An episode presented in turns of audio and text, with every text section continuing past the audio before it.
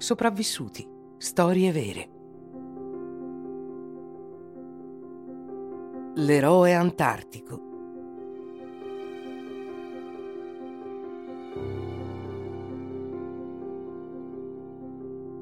Il Polo Sud. Che avventura!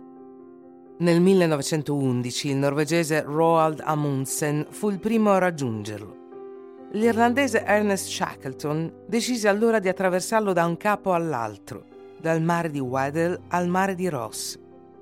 2900 km con le sue slitte trainate dai cani. Partenza l'8 agosto 1914.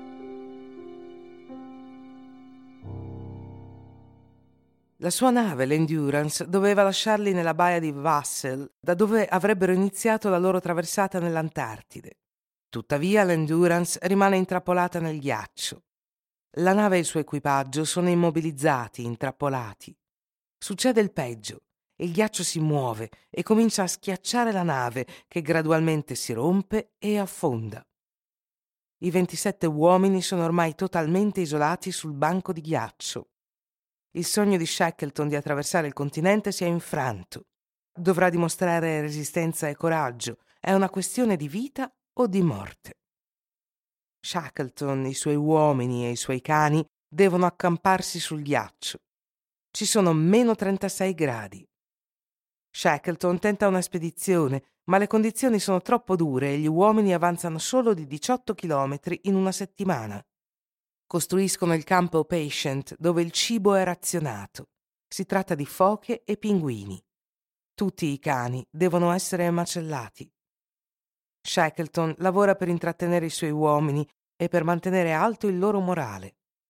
Dopo cinque mesi passati sulla banchisa, il ghiaccio si rompe e gli uomini prendono il mare con le barche salvate dal naufragio.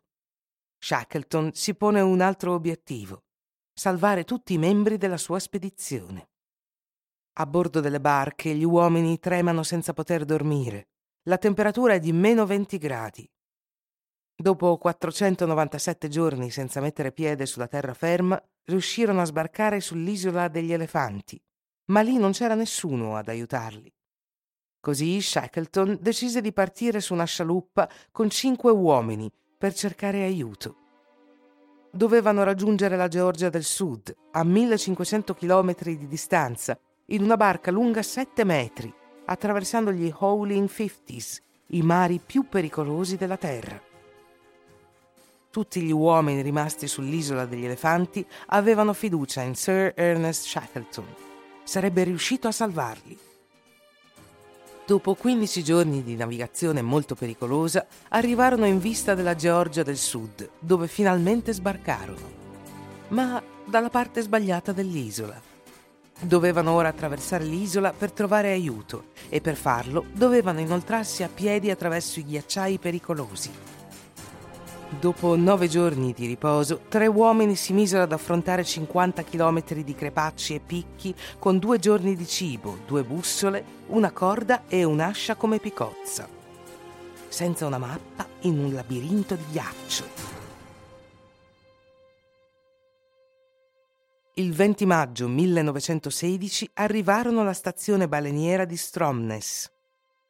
Shackleton cercò allora di mantenere la sua promessa Prima andò a cercare i tre uomini rimasti sull'altro lato della Georgia del Sud. Poi fu la volta di quelli sull'isola degli elefanti. Per quattro mesi lo stato del mare lo rese impossibile. Poi, finalmente, ci riuscì. Nessuno dei suoi uomini morì, li salvò tutti grazie al suo coraggio e alla sua determinazione. Questo è quanto. Shackleton non ha compiuto l'impresa di attraversare l'Antartico, ma è riuscito a salvare tutti i suoi uomini. Li tirò fuori dalla banchisa dove lasciarono solo alcune dita. Un piccolo prezzo da pagare per entrare nella leggenda del ghiaccio.